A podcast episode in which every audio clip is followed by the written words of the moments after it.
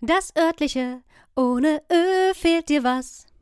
Ja, da wo andere Leute Ohrwürmer haben von Pop-Hits aus dem Radio, ähm, habe ich meistens Ohrwürmer von kurzen Phrasen oder Jingles. Ich glaube, das ist auch GEMA-technisch weniger bedenklich. Aber ich suche mir das ja auch nicht aus. Ideen muss man haben, Hellweg. Bisschen suffisant, finde ich, der Spruch. Aber er begleitet mich seit einigen Tagen. Der hartnäckigste Ohrwurm dieses Jahr war tatsächlich ein kurzer, knackiger, erfrischender, nämlich Weihenstefan. Weihenstefan. Habe ich ähm, oft im Kopf. Und dieser Ohrwurm äh, wird auch jedes Mal aufgefrischt, wenn ich zum Supermarkt gehe und das da im Radio läuft. Weihenstefan. Ideen muss man haben. Hellweg, das örtliche. Ohne Ö fehlt dir was. Zum Glück äh, können jetzt all diese nervigen Ohrwürmer beiseite geschoben werden, aber ich meine, sucht euch gerne einen aus, wenn ihr möchtet. Ab heute habe ich nur noch einen Ohrwurm vom neuen Intro des Faselwesen-Podcasts.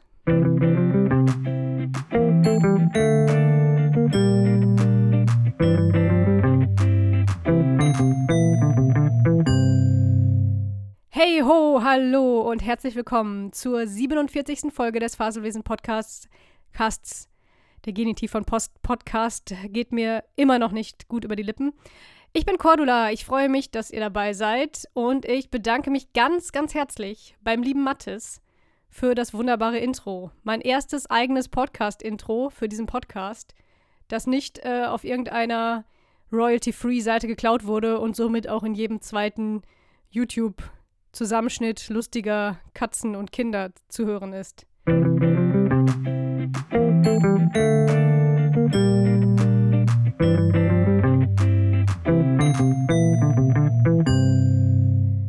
Also ich finde es toll und ähm, ja, ich finde es auch toll, dass ich endlich hier sitze und wieder einen Podcast für euch aufnehme. Es hat ja lang genug gedauert. Äh, der, die letzte Folge war die Geburtstagsfolge. Da gab es nette Geburtstagsgrüße von diversen ehemaligen Gästen. Und der ähm, Konsens war da so ein bisschen, hey, Podcast ist ganz cool, aber hau doch mal regelmäßiger raus. Lass doch mal öfter was von dir hören. Und ich wollte mir das damals zu Herzen nehmen. Ich habe es mir auch zu Herzen genommen. Ich trage es jeden Tag in meinem Herzen und fühle mich schlecht. Denn ähm, das war im April, wir haben jetzt Juli. Und ich kriege es immer noch nicht auf die Reihe. Aus diversen Gründen. Also ein großer Grund ist sicherlich, dass ich im Moment einfach nichts zu erzählen habe. Denn Corona. Mein Leben war noch nie besonders spannend, aber jetzt ist es wirklich nur noch ein einheitlicher Brei. Jeder Tag ist wie der davor. Die Highlights meines Alltags sind, ähm, wenn ich versuche, mir die Nägel zu lackieren. So wie gestern.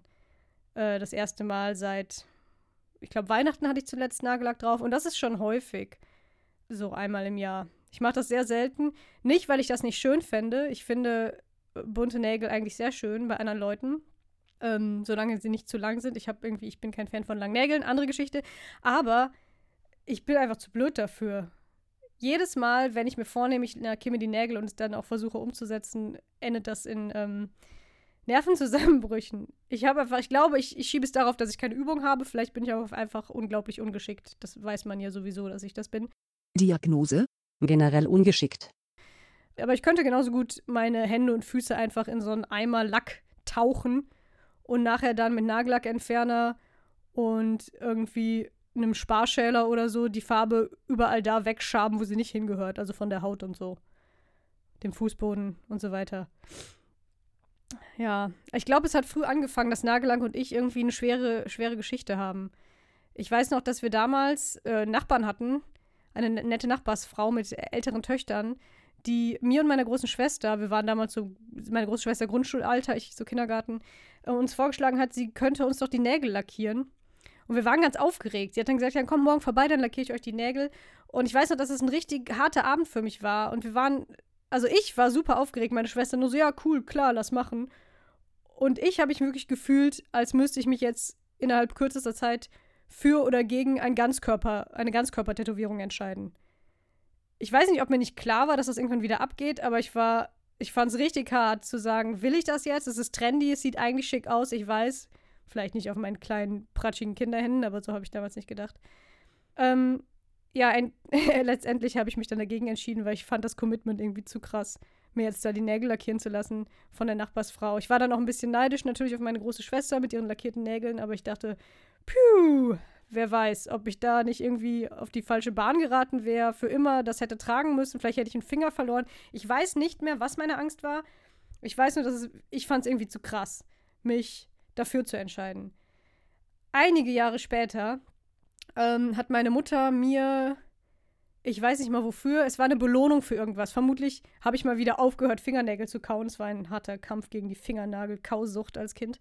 Ähm, hat sie mir Nagellack geschenkt. Ich durfte immer einen Nagellack aussuchen. Ich habe mir ein, natürlich einen durchsichtigen Nagellack mit buntem Glitzer drin ausgesucht. Richtig nice. Und den hatte ich ungefähr eine Woche. Eine Woche war der in meinem Besitz. Dann habe ich ihn irgendwie versehentlich auf unsere teuren, auf unseren teuren Designerfliesen umgekippt oder so. Also jedenfalls war nachher Nagellack bei uns auf dem Fußboden und dann wurde der konfisziert. Und das war meine Geschichte mit dem eigenen Nagellack. Kennt ihr das Wort konfiszieren? Das ist so, das hat meine Kindheit sehr geprägt. Es wurden immer Dinge konfisziert. Ähm, anyway, ich weiß nicht, wohin ich damit wollte. Aber ich. Hallo, hier ist Schnittkordula. Konfisziert wurden in meiner Kindheit vor allem Spielsachen als Strafmaßnahme, wenn ich äh, nicht gehört habe. Natürlich bekam ich die dann immer irgendwann wieder, aber einmal, und das war am allerschlimmsten, da wurde Puppenjunge konfisziert. Puppenjunge war eine von zwei Puppen, die ich besessen habe. Ich hatte keine coolen Mädchenpuppen mit langen Haaren, sondern ich hatte eine Puppe ganz ohne Haare, also eine Babypuppe, und einen Puppenjungen. Ähm, jetzt fragt ihr euch sicher, warum hieß das arme Kind Puppenjunge? Nun, Ideen muss man haben, hatte ich aber damals nicht. Jahre später habe ich ihn dann offiziell umgetauft zu Max oder Maxchen oder so, das hat sich aber nie richtig durchgesetzt. Jedenfalls wurde Puppenjunge konfisziert. Ich weiß nicht mehr, was ich verbrochen hatte, aber ähm, meine Mutter hat ihn mir weggenommen und er wurde auf den Eichenschrank im Esszimmer gelegt, der für mich als kleines Kind gefühlt 20 Meter hoch war. Aber ich konnte oben am obersten Rand des Schrankes so gerade noch die wüsten Plastikhaare von Puppenjunge erahnen. Und so habe ich oft unten vom Schrank gestanden und zu ihm hochgeflüstert, wenn niemand in der Nähe war und habe gesagt, ich hole dich da, ich hole dich da runter. Halte durch, Puppenjunge, ich rette dich. Das weiß ich noch ganz genau. Es war, es klingt erst lustig, es war damals sehr dramatisch. Das war schon der Tiefpunkt meiner Zeit als Puppenmutter. Das war sogar noch schlimmer als das eine Mal, als Puppenjunge diesen schweren Unfall hatte beim, beim Sport. Sport hieß, dass ich Puppenjunge hochgeworfen und aufgefangen habe. Das war äh, Sport- oder Kinderturnen, den ich ähm, als Puppenmutter mit Puppenjunge besucht habe. Und einmal, ja, ich war nicht gut im Fangen und beim Aufprall auf den Boden verlor Puppenjunge seinen Kopf. der, der dann äh, weggerollt ist. Das war, das war ein ganz fürchterlicher Moment. Obwohl mir eigentlich klar war, dass es nur eine Puppe ist, habe ich kurz gedacht, ich hätte meinen eigenen Sohn umgebracht. Ähm, da hat meine Mutter dann aber nicht strafend gehandelt, sondern mir geholfen und Puppenjunge repariert. Und wie gesagt, diese Trennung von Puppenjunge, die mehrere Tage gedauert hat, als er oben auf dem Schrank lag, die war noch schlimmer. Aber ähm, er und ich, wir haben sie überstanden. Ich habe ihn irgendwann zurückbekommen. Und weil öfter Sachen von uns konfisziert wurden, also von meiner großen Schwester und mir als Strafe, ähm, wollten wir uns mal rächen und es meiner Mutter heimzahlen.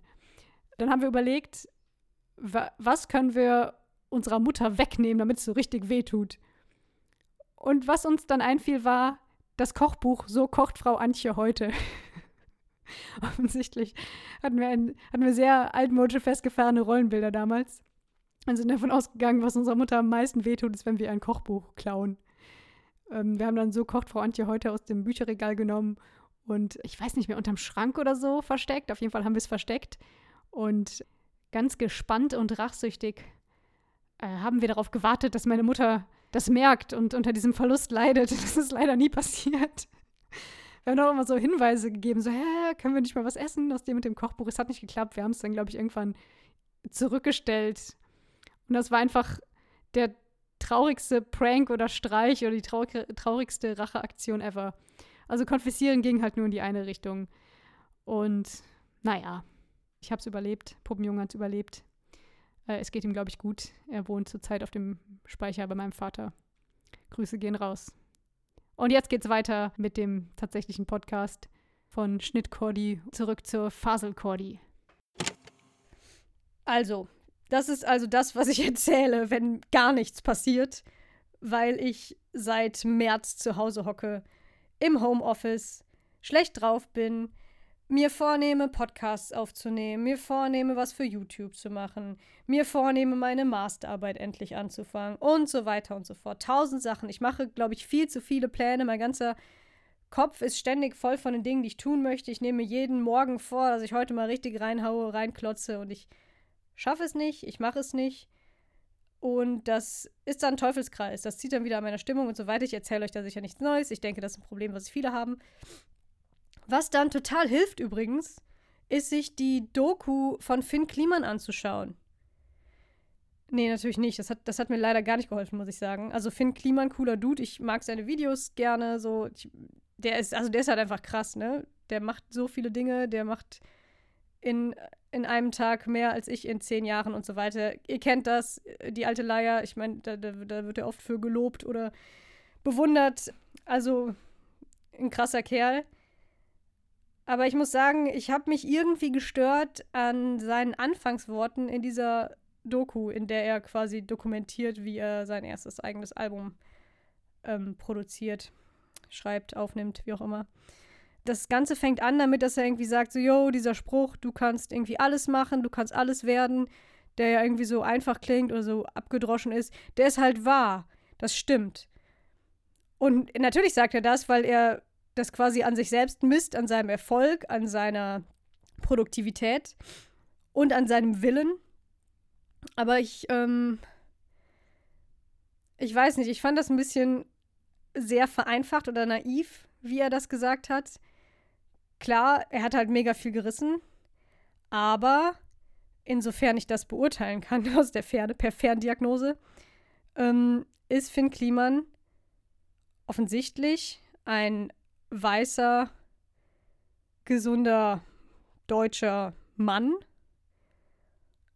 ähm, der vermutlich über ein sehr gesundes Selbstbewusstsein und einen starken Willen verfügt, der dem eben irgendwie im Leben mitgegeben wurde, was man braucht, um seine eigenen Vorstellungen zu erkennen und umzusetzen. Zigtausend Kleinigkeiten, kleine Regler, die so in der Psyche ähm, richtig gestellt sein müssen, um halt so ein krasser Kerl wie er zu sein. Natürlich plus, dass er halt irgendwie ein Genie ist und tolle Ideen hat und Talent und so weiter, das kommt dazu. Und er sieht enorm gut aus. Aber ich glaube, er hat unabhängig von seinem, ähm, von seinem Talent, hat er halt irgendwie viele Grundvoraussetzungen, die andere oder viele andere nicht haben. Und ich finde es halt schwierig als jemand, der dann so heraussticht und das so krass alles gemeistert hat, zu sagen, jo, du kannst es einfach machen, du musst es halt nur wirklich wollen und dich reinknien. Weil das ja so ein bisschen auch heißt, die Leute, die es nicht schaffen, die haben es halt nicht genug gewollt und sich nicht genug reingekniet. Also sind es irgendwie auch selber schuld. Das hat er jetzt nicht gesagt, aber das lese ich so ein bisschen daraus oder das ist das, was ich für mich mitnehme. Und ich würde es gar nicht so sehr auf mich beziehen. Ich rede es von allgemein, von Personen, die vielleicht nicht äh, die mentale Stabilität haben wie Finn Kliman, die vielleicht nicht das Umfeld hatten wie Finn Kliman, die vielleicht nicht die Hautfarbe, das Geschlecht und so weiter haben, dass, ähm, dass er die komplett ausklammert, wenn er sagt, dieser Spruch, du kannst alles machen, du kannst alles sein, du kannst alles werden, wie auch immer das heißt, ist vollkommen wahr. Das ist dieses vom Tellerwäscher zum Millionär, ne, was halt auch nicht wirklich für jeden amerikanischen Staatsbürger gilt. Auch wenn das, äh, das ist halt irgendwie so ein, so ein naives, schönes Märchen und es wäre cool, wenn es so wäre, wenn jeder seines eigenen Glückes Schmied ist. Das ist, ist halt jeder nur zu einem gewissen Maße. Und dann tue ich mich halt schwer, wenn man solche Sprüche als komplett wahr darstellt oder einfach so stehen lässt und quasi unterschreibt und sagt, ja, so ist es. Jeder kann das. Ähm, ihr, ihr, macht es halt nicht und ich habe es gemacht. okay, genug gerantet. Ähm, wie gesagt, ich habe die Doku auch gerne geschaut. Ich mag seine Musik. Ich finde find Kliman ähm, cool und krass. Und das ist ja auch inspirierend. Sehr ambivalent. Einerseits inspirierend, andererseits irgendwie einschüchternd und auch sehr vereinfacht zu sagen, yo, was, was ich mache, das kann jeder. Ich meine, es ist ja auf, auf eine Art auch irgendwie auch bescheiden von ihm, das so zu sagen, weil er ja auch sagt, ich bin nicht irgendwie besser als andere, ich habe nicht mehr Talent als andere oder ich, hab, ich bin nicht irgendwie ein Genie oder ein, ähm, irgendwie ein Wunderkind, sondern was ich gemacht habe, kann jeder. Ist ja auch ne, auf, auf der anderen Seite irgendwie ein, eine bescheidene Aussage von ihm. Also zumindest sagt er nicht, ich habe tolle Gene oder ein tolles Talent, sehe gut aus. Das kommt ja auch noch hinzu. Er sieht ja auch überdurchschnittlich gut aus. Ich glaube schon, dass das auch hilft bei so einer Karriere und so einem Erfolg. Ähm, jetzt habe ich mich irgendwie verrannt. Was soll ich sagen? Ja. Also, ist okay, dass er das sagt. Ich kann auch die Intention dahinter verstehen. Ich fand es halt ein bisschen schwierig oder es wirkte ein bisschen naiv auf mich an der Stelle, als ich das gesehen habe. So, weil ich nichts erlebe und nichts auf die Reihe kriege, habe ich jetzt mich über Finn Kliman aufgeregt. Ich hoffe, es war unterhaltsam für euch. Ähm, ansonsten, ich kann halt so wenig erzählen. Es passiert einfach nichts. Tatsächlich, wenn ich jetzt zusammenfassen müsste, was so Spaßiges in meinem Leben passiert zurzeit, dann würde es, da ich ansonsten nur am Schreibtisch sitze und arbeite und zum Supermarkt gehe, Weihen Stefan, würde es halt darauf hinauslaufen, dass ich von meinen Katzen erzählen würde. Und vielleicht mache ich das jetzt ein bisschen, ausnahmsweise. Ich versuche das ja gering zu halten, den Anteil der Katzengeschichten, weil ich mich immer damit schwer tue, so die Katzenlady raushängen zu lassen. Ich weiß, es geht vielen auf den Sack und eigentlich sollte mir das egal sein, aber ähm, ich denke immer, das ist ein bisschen wie die Leute, die die ganze Zeit von ihren Kindern erzählen und man will es vielleicht gerade gar nicht hören und kann auch nicht mal auseinanderhalten, wer war jetzt nochmal welches Kind von wem. Ähm, ich habe nichts gegen Kinder. Sorry. Ähm, ja, meine Katzen. Mir ist etwas Unangenehmes passiert. Und zwar wohne ich im Erdgeschoss. Ich habe auch einen Balkon im Erdgeschoss, der knapp über dem Boden schwebt. Und meine Katzen räkeln sich gerne auf dem Balkon. Sie genießen die Sonne. Sie biedern sich an jedes Mal, wenn irgendwer vorbeiläuft, ähm, schmeißen sie sich auf die Seite und gucken sehnsüchtig und wollen angefasst und gestreichelt werden. Die meisten Leute übersehen sie leider. Das bricht mir ein bisschen das Herz. Ähm, aber es gibt natürlich auch Menschen, die sich freuen, wenn da eine Katze ist, die man potenziell sogar anfassen darf. Ich zum Beispiel kann an keiner Katze vorbeigehen, ohne es zumindest zu versuchen, sie zu streichen. Und das, obwohl ich zwei zu Hause habe. Genau, ich schweife ab. Ähm, meine Nachbarn haben zwei Söhne. Der jüngere von den beiden mag Katzen sehr gerne, ist ein großer Tierfreund, also ein sehr sympathisches Kind. So. Ähm, und jetzt ist neulich Folgendes passiert. Also ein kleiner Spoiler, ich habe extrem verschissen bei diesem Kind. Denn ich stand in der Küche, die ist um die Ecke vom Balkon und habe da irgendwas gewurstelt, gemacht, weiß ich nicht. Ich habe aus dem Augenwinkel jedenfalls mitbekommen, dass Elfie, meine Katze, mal wieder dran war, sich am Gebüsch neben unserem Balkon zu bedienen. Sie isst da gerne irgendwie das Zeug und ich will das nicht, weil das eigentlich giftig ist und sie das irgendwie nicht schnallt. Und ich kriege das nur aus dem Augenwinkel mit und war gerade irgendwie äh, temperamentvoll drauf. Also stemmte ich meine Hände in die Hüften und sprang in großen Schritten Richtung Balkon und rief dabei: Ich glaube, es hackt! Und sehe dann noch den Nachbarsjungen weglaufen. Ja, der hat wohl am Balkon gestanden und ähm, irgendwie versucht, mit Elfie Kontakt aufzunehmen. Hat sie vermutlich gestreichelt durchs Netz und ist dann scheu weggelaufen nach meinem Ausruf. Mir hat das unglaublich leid getan. Ich dachte mir, okay, das habe ich mir nur eingebildet. Ähm, das hatte nichts mit meinem Ausruf zu tun, er hat das schon verstanden. Und ich glaube, habe ich den jetzt erschreckt? Ich war, ich war sehr verunsichert, weil ich dachte, nee, das ist ja, der arme Junge, wenn er es wirklich dachte, ich meine ihn und er das wirklich war, weil ich habe nur wirklich nur so jemanden weglaufen sehen, so peripher und war nicht sicher, war das dieser Junge. Ähm, und habe mir das dann sehr schön geredet, sehr lange und dachte, okay, das ist nicht wirklich passiert. Was wird er denn von mir denken, was ich für eine böse alte Hexe bin? Ja, stellt sich raus, es ist genauso passiert. Denn letzte Woche saß ich am Esstisch, äh, arbeitete im Homeoffice und die Tür zum Balkon war offen, meine beiden Katzen waren draußen und ich bekam mit, ähm, wie der Junge zusammen mit einem Freund vorbeilief. Dieser Freund die Katzen sah, hinging und sie streicheln wollte und der Junge zu ihm meinte, nein, nein, nein, nein, das dürfen wir nicht. Mit Panik in der Stimme. Er hatte Todesangst vor mir. Ich bin so schrecklich. Dieses arme Kind. Dieses arme Kind. Ja, ich bin dann zum Balkon und habe erklärt, ihr dürft die Katzen gerne streicheln. Er hat mir dann erst nicht so ganz über den Weg getraut. Dann haben sie sich doch überwunden und ungefähr zwei Stunden lang meine Katzen gestreichelt. Die waren im siebten Himmel, die Kinder waren im siebten Himmel und ich habe mich einfach nur schlecht gefühlt wegen dieser ganzen Sache. Ja, toll, dass ich jetzt einfach im, in den Augen dieses netten Nachbarsjungen die böse alte Katzenlady bin, die irgendwie ausrastet, wenn man ihrer Katze zu, oder ihren Katzen zu nahe kommt. Peinlich. Ähm, ja, ich weiß auch nicht, warum es mir so schwer fällt, viel über meine Katzen zu reden im Podcast, weil Geschichten gäbe es genug. Ich weiß nicht, warum das für mich immer so schambehaftet ist, das ganze Katzenthema. Zumindest so in der Öffentlichkeit. Ich weiß noch, dass meine ehemalige Nachbarin aus Aachen und inzwischen Freundin, dass die lange Jahre nur meine Nachbarin war und eben nicht mit mir befreundet, weil wir beide, oder weil ich vor allem wahrscheinlich ähm, too socially awkward bin, um irgendwie mal den ersten Schritt getan zu haben, um sie kennenzulernen. Aber als wir uns dann endlich zum ersten Mal trafen irgendwie und unterhalten haben, meinte sie so ganz vorsichtig zu mir, hör mal, ähm, wie viele, wie viele Katzen habt ihr eigentlich? Weil sie halt von ihrem Küchen- und Schlafzimmerfenster konnte sie in mein Küchen- und Badezimmerfenster reingucken. Wir wohnten quasi um einen Hof rum und sah da halt Katzen auf der Fensterbank sitzen und, ähm, also erstmal vorweg, ich habe zwei Katzen. Nur zwei. Also mehr als eine, weil wir wollen keine einsamen Katzen. Und weniger als drei, weil ab drei Katzen ist wahrscheinlich creepy. So, ich habe also zwei Katzen, ähm, die aber sehr gleich aussehen. Vor allem aus größerer Entfernung. Und sie sah halt ständig in den Fenstern ein oder zwei Katzen in verschiedenen Fenstern sitzen und war irgendwann anscheinend nicht mehr, war ihr nicht mehr klar. Ähm, wer da, ja, also wie viele das jetzt sein. Das heißt, ganz cool, um die Illusion einer Pet-Horderin zu erzeugen, reichen zwei Katzen.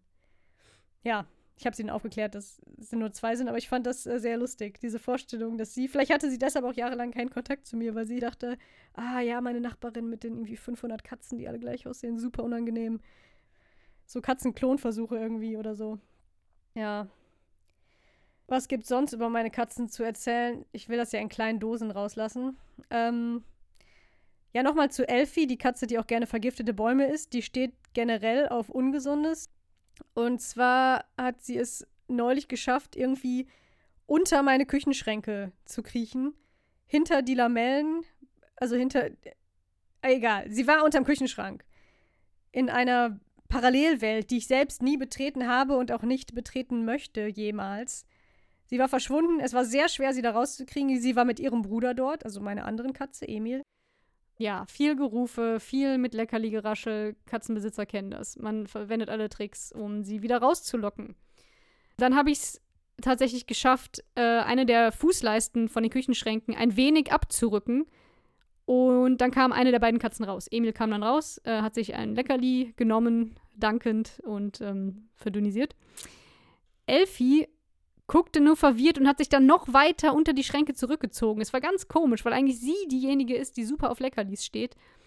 Und ich dachte, was ist denn los? Was ist denn los? Hab weiter versucht, sie rauszuholen, bis sie schließlich ganz verschämt rausgeflitzt kam, so mit dem Bauch am Boden, was in der Körpersprache der Katzenheit sie heißt, sie fühlt sich irgendwie unwohl oder schuldig und ist ganz schnell an mir vorbeigefitzt auf den Balkon und hat sich da dann so lassiv hingeworfen. Was ich aber kenne, denn wenn die Sonne scheint, sonnt sie sich gerne auf dem Balkon in eben dieser Körperhaltung. Ähm, bis ich dann feststellte, sie liegt da nicht lassiv, weil sie sich sonnt, sondern, ähm, ja, wie sage ich's? Ähm, Elfie raucht. Elfie ist nikotinabhängig. Vermutlich schon immer. Und ich habe es nicht gewusst.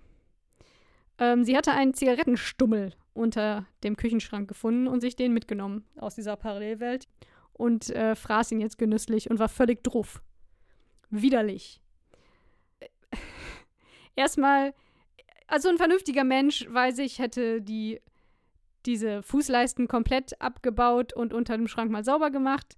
Aber mir hat das gereicht, dass ich ähm, einen kurzen Blick da rein in dieses Reich geworfen habe, in diese andere Welt, die da existiert, diese Welt voller Zigarettenstummel, alter Kondome, fixer Besteck und was weiß ich, was da alles noch rumliegt. Ich glaube, einen Kinderarm habe ich gesehen. Ich habe dann schnell diese Lamellenabdeckdinger wieder davor geschoben. Ich wollte da nichts mit zu tun haben. Ich weiß, ein vernünftiger Mensch, der hätte da mal sauber gemacht. Allein schon, damit die Katze, wenn sie das nächste Mal da drunter huscht, nicht irgendwie an der Leiche nagt. Aber ich habe das einfach, ich habe aus den Augen, aus dem Sinn, nach dem Konzept habe ich das zugemacht, nicht mehr dran gedacht, geguckt, was macht meine Katze auf dem Balkon. Ja, es ist komisch, nach all der Zeit zu erfahren, dass die eigene Katze Kettenraucherin ist oder wäre, wenn sie den Zugang dazu hätte. Und ähm, sie will übrigens seitdem ständig unter den Küchenschrank. Mir wird jetzt auch klar, dass alle Menschen, die sie besonders mag, also dass von den Menschen, die hier so zu Besuch kommen, die, die sie besonders mag, immer die Raucher sind. Es ist verrückt. Ich glaube, sie möchte nur gegen mich rebellieren und das wird sich widerlegen. So, ich finde, das reicht von meinen Katzen für dieses Mal. Beim nächsten Mal gibt es dann mehr. Kommen wir doch von Katzen lieber wieder zu meinem Lieblingsthema Schwimmvögel. Schwimmvögel im Park. Ähm, nach wie vor führe ich Buch. Ich muss sagen, ich habe aber auch ein bisschen den Überblick verloren. Da ist jede Menge los. Wir haben Nilgänse, Kanadagänse, Stockenten und Blässhühner mit Nachwuchs. Und Blässhühner sind meine neun Favoriten. Blässhühner sind diese kleinen, zierlichen, noch ein bisschen kleiner als Stockenten, schwarzen Vögelchen, haben weirde, große, blaue Füße, so, so flossenartige, weirde Füße. Nee, gar nicht flossenartige, sehen fast aus wie so Algen. Egal, kein, kein Fußbashing hier. Ich liebe Blässhühner. So, ähm, sonst sind die Vögel sehr zierlich und haben so eine weiße Blässe auf der Stirn, wo man halt eine Blässe hat. Äh, ich gehe davon aus, dass ihr als Pferdefans alle wisst, was eine Blässe ist. Das ist dieser weiße Streifen, der quasi von der Stirn bis auf die Nase geht. Haben Blässhühner auch. Nase gleich Schnabel, ihr wisst schon. Ähm, die habe ich total viel beobachtet, weil das ist ja mein, mein anderes kleines Alltagshighlight, ist ja im Park zu joggen. Das Joggen ist kein Highlight, das ist eine Qual, aber das Vögelbeobachten macht mir nach wie vor sehr viel Spaß. Und die Blässhühner hatten Nachwuchs. Ähm, es gab oder gibt drei oder vier Blässhuhnfamilien, die sich jeweils da ähm, ein Eigenheim gebaut haben am See. Eigenheim bei Blässhühnern heißt ein Stapel Zweige im flachen Wasser, also in der Nähe des Ufers. Bauen die sich einfach so eine Art Vulkan aus Geäst und sitzen dann da oben drauf und brüten viele, viele Monate. Auf jedem Geäst-Ding sitzt ein Blässhuhn und nur bei einem ist tatsächlich dann was geschlüpft. Und das war dann ein verwöhntes, eigentlich zwei Küken, das andere ist äh, Schüleraustausch oder so. So, das heißt, da ist jetzt ein Küken noch übrig, was von Mutter und Vater nach Strich und Faden verwöhnt wird und in einem sehr bunten Zuhause groß wird. Warum bunt? Und jetzt kommt's, die sammeln Müll. Die sammeln ganz viel Müll und verweben den in ihren Geästhäusern. Ähm, und zwar so coolen, hippen, popkulturellen Müll. Also das sind jetzt keine Zigarettenkippen oder alte, irgendwie alte Pappschachteln, sondern cool, cooler Scheiß. Also meine Lieblingsfamilie Blässhuhn, die hatte zum Beispiel so einen roten Partybecher da, wie man den aus amerikanischen Highschool-Filmen kennt. Eine Capri-Sonne haben die schön aufgestellt, so als kleine Flagge an ihr Häuschen. Ähm, inzwischen haben die eine Flasche Wodka Gorbatschow, eine zerstörte Flasche Wodka Gorbatschow, so seitlich an ihr Haus gebaut. Was habe ich da noch gesehen? So eine Packung von einem Sixpack Bier. Also es ist auch, ich weiß nicht, ob das Sponsoren sind vielleicht, habe ich jetzt überlegt, dass quasi die eine Familie Blässhuhn gegen die andere antritt und die haben alle halt coole Sponsoren von angesagten Snack- und Getränkemarken. Aber achtet mal darauf. Ich glaube, so da, wo Elstern irgendwie glitzerndes, silbernes Zeug sammeln, tun sie das, glaube ich. Ich habe das als Kind mal irgendwie gelernt, vielleicht verwechsel ich das. Ich bin nicht gut mit Vögeln. Ähm, da sammeln Blässhühner Müll. Und das ist so gut, weil einerseits werden so unsere Parks ein bisschen sauberer, zumindest wird der Müll halt an einem Ort gesammelt und dann muss der nur noch mitgenommen werden von der Stadtreinigung, wobei das natürlich keiner wagt. Ich, glaub, die, ich glaube, die würden richtig sauer werden, wenn man denen ihre Capri-Sonne wegnimmt. Also nicht den Leuten von der Stadtreinigung, sondern den Blässhühnern. Ähm, ja. Ja, und andererseits? Was, was ist mit andererseits? Hallo, hier ist nochmal Schnittkordula. Ähm, es tut mir fürchterlich leid. Ich entschuldige mich bei, bei allen Hörern, die genau wie ich unter Zwangsneurosen leiden und die es jetzt ganz nervös macht, dass es hier nur ein einerseits gab. Ähm, ich weiß auch nicht mehr, was an der Stelle mein Gedanke zu andererseits war. Deshalb hier eine kleine Pause und ihr dürft selber einfügen, was andererseits äh, toll daran ist, dass Blässhühner Müll in ihre Häuser stecken. Bitteschön. Alles klar. Äh, dann geht's jetzt weiter. Zurück zur Faselkordi. Ja, Blässhühner. Ja, die, die Küken sind süß tatsächlich. Und zwar auf so eine besondere Art und Weise. Die sind nicht so niedlich, nicht so standardniedlich. Kleiner gelber Flusch mit Knopfaugen. Nicht so klassisch Kindchenschema süß, wie die niedlichen kleinen Stockentenbabys. Also rote Augen, ich glaube so Füße und so weiter. Mm, nee, Blässhuhnküken sehen eher aus wie die Dinger, die bei mir unterm Bett liegen. Ähm, hier, äh, Wollmäuse nennt man die. Ja, also wie eine sehr große Wollmaus, also haben so die Farbe von so einem dicken Staubfussel. Nee, nee, nee, noch besser. Wie, wie, ähm, was so aus dem, also wenn man jetzt einen Staubsaugerbeutel aufschneiden würde, weil man irgendwie, was weiß ich, seinen Verlobungsring aus Versehen aufgesaugt hat oder so. Oder irgendwie seinen Lieblingscap aufgesaugt hat. Kennt ihr noch Caps? Andere Geschichte, schreibt mir mal, ob ihr noch Caps kennt. Also sein Lieblingscap oder sein Lieblingsslammer aufgesaugt hat und die sind dann im Staubsaugerbeutel, dann schneidet man den auf. Und dann kommen da im Prinzip Dinge raus, die genauso aussehen wie die Küken von Familie Blesshuhn. Einfach als hätte man so einen Staubsaugerbeutel äh, ausgekippt und daraus Hühnchen geformt. Und vorne drauf so ein rotes Köpfchen. Also die haben einen puterroten Kopf und ähm, ja, der Rest ist Staubsaugerbeutelinhalt. Aber super niedlich. Das klingt jetzt äh, schlechter, als es aussieht. Und wo wir gerade bei Staubsaugerbeuteln sind, habe ich jetzt zum Abschluss noch einen geilen Lifehack. Heißer Haushaltstipp von mir. Ähm, ich bin durch Zufall darauf gekommen. Ihr kennt das ja vielleicht, dass Staubsauger, wenn sie gerade in Benutzung sind, manchmal nicht den geilsten Geruch absondern, je nachdem, wie voll sie sind, was man damit schon so aufgesaugt hat und so weiter. In meinem Fall oft Katzenstreu vielleicht sogar Katzenstreu mit mikroskopisch kleinen Pipi-Anteilen drin, das irgendwie vom Katzenklo rumlag. Jedenfalls, es gibt Schöneres zu riechen als die warme, moderige Luft des Staubsaugers. Heißer Tipp.